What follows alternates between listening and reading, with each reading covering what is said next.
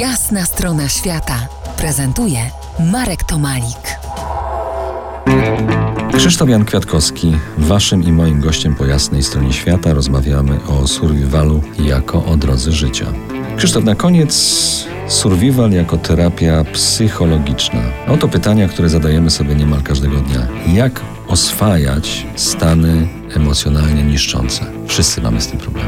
Przede wszystkim, przede wszystkim trzeba sobie zdawać sprawę z tego, że coś takiego jak stany emocjonalne na nas nachodzi.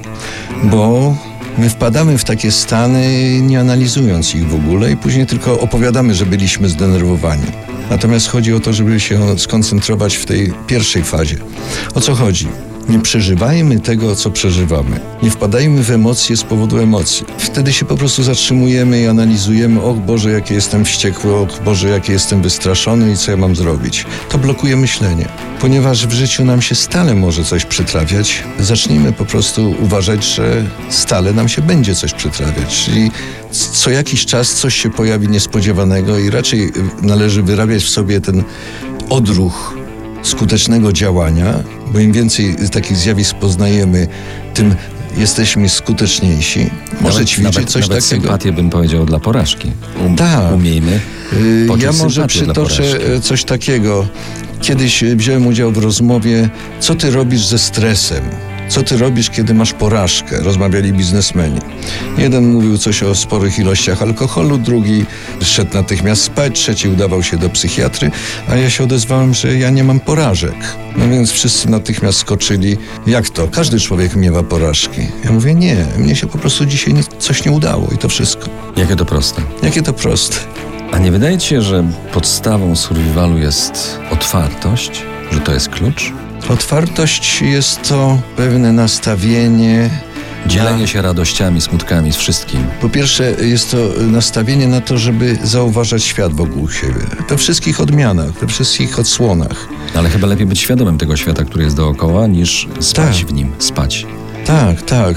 Trzeba być świadomym, że koło mnie bez przerwy coś się dzieje, w związku z tym nagle mogę być wmontowany w zupełnie inną scenerię.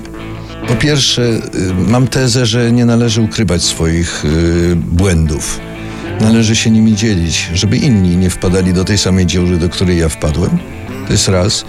Żeby umieli wyjść z tej dziury, skoro już wpadli, tak jak ja wylazłem.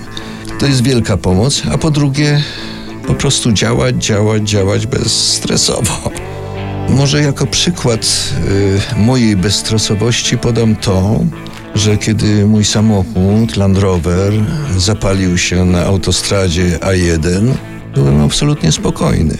Ratownicy, którzy y, przyjechali do tego wypadku, y, pierwszy raz widzieli człowieka tak spokojnego, jak mi oświadczyli. A ja po prostu wiedziałem, że kiedyś też nie miałem samochodu i teraz też nie będę miał. I to wszystko. Przypomnę, naszym gościem po jasnej stronie świata był Krzysztof Jan Kwiatkowski, ojciec polskiego survivalu, pisarz, propagator, pedagog znany w środowisku ludzi survivalu jako Krisek. Dziękujemy Ci bardzo za tę chwilę z Tobą na Kopcu Kościuszki w Krakowie, a Was zapraszam w Eter za niecały już tydzień na kolejną odsłonę jasnej strony świata. Była jasna strona świata w RMF Classic.